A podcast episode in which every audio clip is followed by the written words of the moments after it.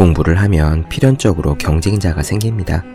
그는 독서실의 옆자리 사람일 수도 있고 스터디의 팀원일 수도 있고 늘 강의실에 첫 번째 책상을 차지하고 앉아 질문하는 사람일 수도 있습니다. 경쟁자를 의식하게 되면 자연스럽게 평가로 이어집니다. 공부를 정말 독하게 하는 사람, 요즘 슬럼프인 것 같은 사람, 역시 명문대 출신 등등등. 무슨 대학 출신, 과학고 출신, 올림피아드 출신. 사람의 등급을 나누는 무수한 꼬리표가 있습니다. 우리는 그 꼬리표를 보고 부러워하기도 반대로 주눅들기도 합니다. 물론 학력이나 경력도 그 사람을 말해주는 지표입니다. 무시할 수는 없습니다. 그러나 전부를 말해주지는 않습니다.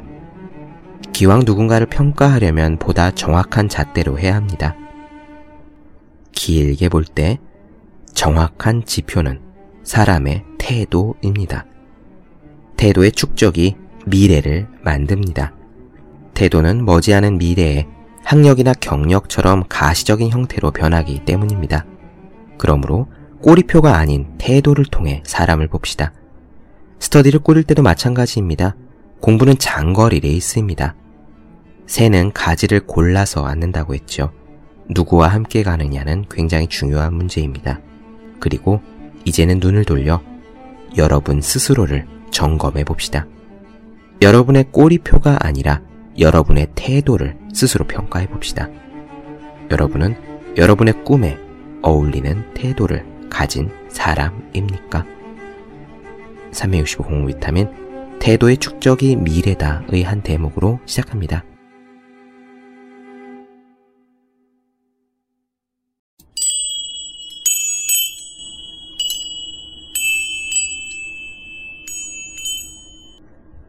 네, 안녕하세요.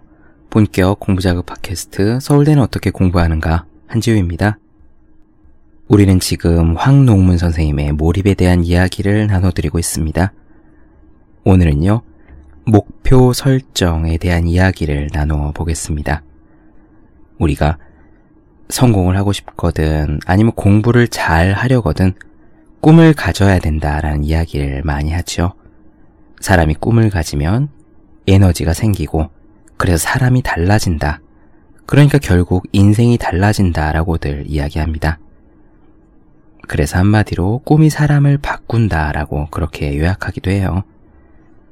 제 친한 친구 중에서 김수영 작가라는 친구가 있습니다. 이 친구는 실업고등학교를 나와서 골든벨을 울리고 연세대 들어가서 나중에 영국에 유학도 갔고 지금은 작가이자 강사로서 행복하게 살고 있습니다. 그런데 이 친구가 계속 승승장구한 것 같지만 중간에 어려움에 처했던 적도 있었어요. 병원에서 큰 병을 진단받은 적이 있거든요. 물론 초기였기 때문에 다행히 수술을 통해서 제거가 가능했습니다. 어쨌든 간에 그 경험을 계기로 자신이 인생에서 진정으로 하고 싶은 일은 무엇일까라고 고민을 했고요.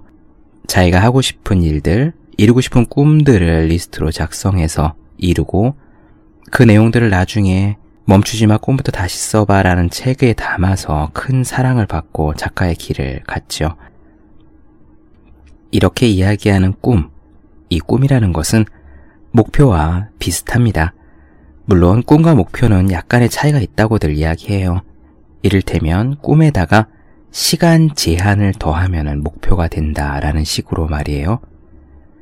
아무튼 간에 도달하고 싶은 곳, 가고 싶은 방향성, 그런 것들이 목표이자 꿈 그런 것이 되겠습니다. 여기서 중요한 것은요, 꿈이냐 목표냐 그 차이가 아니라 목표를 가지면, 꿈이 있으면 사람은 달라질 수 있다라는 점입니다. 모든 면에서 그럴 수 있으니까요. 공부에서는 더 말할 나위가 없겠죠. 단언하건대 꿈이 생기면 목표가 있으면 공부를 더 잘 할 수 있습니다. 지금 만약에 누가 여러분을 붙잡고 당신의 꿈은 무엇입니까? 라고 묻는다면 바로 이 자리에서 대답할 수 있습니까? 지금 여기서 누가 여러분을 붙잡고 당신의 오늘 목표는 무엇입니까? 라고 묻는다면 대답할 수 있습니까? 대답을 못한다고 해서 문제가 있는 것은 아닙니다. 그 이야기를 하려는 것이 아니고요. 우리가 만약 그 질문에 대해서 대답할 수 있다면 나의 꿈은 무엇이다? 오늘 나의 목표는 무엇이다? 라고 쉽게 대답을 할 수 있다면 우리는 우리의 삶을 더 열정적이고 더 즐겁게 살 가능성이 높아진다. 라는 말씀을 드리고 싶은 겁니다. 목표는 삶을 더 재미지게 해주지요.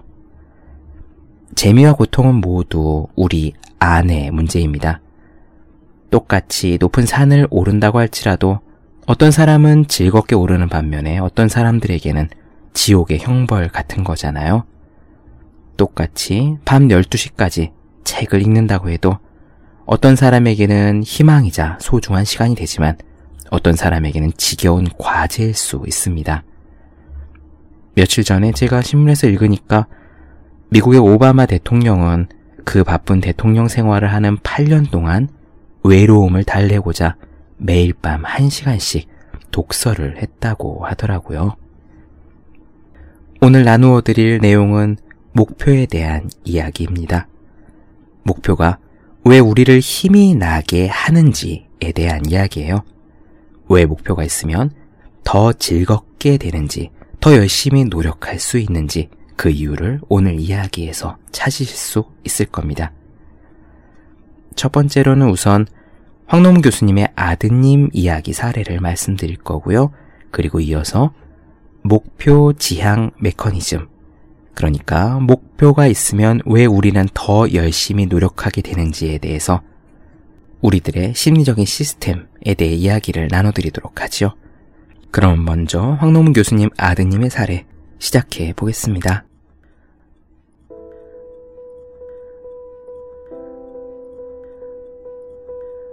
우리 둘째 아이가 고등학교에 다닐 때 일이다.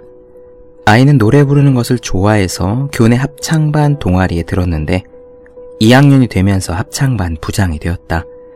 그러다 2학기가 되자 학교 축제 기간에 합창반에 공연이 있어서 준비할 게 많다고 했다. 평소 어떤 일이든 하기로 마음 먹었으면 열심히 하고 그렇지 않으면 안 하는 게 낫다는 철학을 갖고 있었던 나는 아이에게 3학년이 되면 어차피 공부에만 전념해야 할 테니 마지막 기회라 생각하고 한번 열심히 해보라 격려했다. 그런데 이 생각이 미처 예상치 못한 상황을 만들었다. 아이가 한 달 이상을 공연 준비에만 전념하는 것이었다. 그 전까지 30명 정도 되는 반에서 3등 안쪽을 유지하던 성적이 기말고사 때 말도 못하게 떨어져 버렸다. 내신 성적으로는 도저히 원하는 대학에 들어갈 수가 없는 상황이었다. 아이도 성적이 많이 떨어진 것에 반성하는 듯 했다. 나는 이번 성적이 너무 나빠서 내신으로는 원하는 대학에 들어가지 못할 테니 앞으로 남은 1년 고3 생활 동안 수능 시험에 총력을 기울이라고 했다. 아이도 그렇게 하겠다고 대답했다. 나는 아이에게 수능 시험에서 전국 수석을 목표로 하라고 제안했다. 내 말에 아이는 매일 밤을 새가며 공부만 하라는 뜻인 줄 알고 놀라는 기색이었다. 나는 공부는 무리하지 말고 평소처럼 하되 전국 수석의 목표만은 조금 더 흔들리지 말고 굳게 다짐하라고 일렀다. 그리고 하루에도 몇 번씩 이 목표를 생각하라고 했다. 전국 수석의 목표를 다짐한 이후에도 아이는 예전과 같이 TV를 보기도 하고 컴퓨터 게임을 하기도 했다. 이럴 때 아이에게 그런 식으로 해서 어떻게 전국 수석을 할 수 있겠냐는 식으로 야단을 쳐서는 절대 안 된다. 그러면 아이는 아빠가 나에게 놀지 못하게 하고 공부만 시키려고 전국 수석 같은 목표를 세우라고 했구나 라고 받아들이고 그 목표를 진정으로 가슴 깊이 생각하지 않게 되기 때문이다. 야단을 치는 대신 나는 매일 아침 출근길에 아이를 학교에 데려다 주며 10분 정도 이야기하는 시간을 가졌다. 출근길에 아이와 함께 이야기하는 것은 그 목표를 상기시키기 위해서였다. 잠은 부족하지 않게 충분히 자라는 둥, 요즘 컨디션은 어떠냐는 둥 등의 격려를 하면서도 전국 수석을 하겠다는 목표는 어떤 상황에서도 포기하지 말라고 재차 당부하며 전국 수석을 해서 기자와 인터뷰할 때 할 말도 미리 준비해두라고 했다. 이때 중요한 것은 아이에게 부담을 주지 않는 것이다. 전국 수석이라는 목표를 생각하는 것이 아이에게 부담 없는 즐거운 상상이 되도록 해야 한다. 그렇게 한 달 정도 지나자 효과가 조금씩 나타나기 시작했다. 아이가 텔레비전을 보고 게임을 하는 빈도를 조금씩 줄이기 시작하더니 한 달가량 지나자 완전히 중단한 것이다. 아이의 공부에 대한 태도가 점차 바뀌면서 오히려 밤늦은 시간까지 공부를 하려고 했다. 내가 밤늦게까지 공부하지 말고 잠을 자라고 하니 아이는 불평을 하기까지 했다. 자기 반 친구는 새벽 2시까지 공부한다는 거다. 나는 남들이 어떻게 공부하든 우리 집에서는 절대로 밤 12시 이후에 공부를 할 수 없다고 단호하게 말했다. 만약 공부하는 시간이 부족해서 아쉬우면 낮에 깨어있을 때 더 열심히 하라고 했다. 그렇게 한 것은 내가 무리한 최선의 부작용을 너무 잘 알고 있었기 때문이었다. 내가 관리한 것은 두 가지. 아이에게 12시 이후에 공부를 못하게 하는 것과 하루 30분 이상 땀 흘리는 운동을 하게 하는 것이었다. 아이의 변화는 목적 지향 메커니즘의 작용으로 이해할 수 있다. 전국 수석이라는 목표를 가슴 깊이 새겨서 강화시키면 그 목표와 멀어지는 행동은 불쾌감을 주게 된다. 반대로 그 목표에 가까워지는 행동은 쾌감을 주게 된다. 이런 기제는 본인이 의식하지 못하는 상태에서 내적으로 일어난다. 전국 수석을 목표로 한 아이는 텔레비전을 보다가도 별로 재미도 없는데 내가 왜 이렇게 귀중한 시간을 허비했지? 라는 생각을 하게 된다. TV를 보는 행동에 깊은 회의를 느끼는 것이다. 게임도 마찬가지다. 게임을 하면서 무엇을 얻을 수 있는가 라는 생각을 하면서 강력한 회의감이 든다. 그런 행동은 모두 자신의 목표에서 멀어진 행동이기 때문이다. 반면 공부를 열심히 하는 행동은 자신의 목표에 가까워지는 행동이기 때문에 공부를 하면서 평소에 느끼지 못했던 뿌듯함을 느끼게 된다. 목표 달성을 향한 긍정적인 변화가 내면 깊은 곳에서 일어나는 것이다. 마음속에 새긴 목표의식이 강력할수록 그에 가까워지려는 행동은 더욱 힘을 받는다. 대학 입시 결과가 어떻게 될지 장담할 수 없는 상황이었지만 당시 아이가 최선을 다하고 있는 것만은 분명했다. 나는 아이의 변화를 지켜보면서 아주 바람직하게 잘하고 있다고 칭찬하고 격려하기만 했다. 물론 최선을 다했음에도 불구하고 대학 입시에는 불확실성이 많기 때문에 좋지 않은 결과가 나올 수도 있다. 아이도 이에 대해 걱정했다. 이때부터 아이에게 가르쳐 준 것은 결과에 집착하기보다 과정에 최선을 다해야 된다는 사실이었다. 그리고 최선을 다하는 것은 자신이 충분히 할 수 있는 그런 일이지만 대학 입시 결과는 자신의 영향력 밖에 있다는 사실도 인지시켜 주어야 했다. 그래서 아이에게 이런 식으로 조언을 해 주었다. 입시와 같이 중요한 상황에서 내가 할 수 있는 것은 오직 최선뿐이다. 내가 보니까 너는 분명히 최선을 다하고 있다. 내가 최선을 다하는 것과 상관없이 대학 입시 결과는 나쁘게 나올 수도 있다. 그러나 대학 입시 결과보다도 이렇게 최선을 다하는 과정이 더 중요한 것이다. 그러니 대학 입시 결과에 집착할 필요가 없다. 혹시 결과가 만족스럽지 않게 나오더라도 조금도 후회하거나 실망하지 말거라.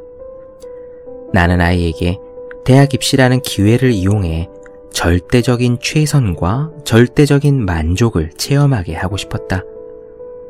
그렇게 1년을 보내고 수능 시험을 치른 결과 아이는 비록 전국 수석은 하지 못했다.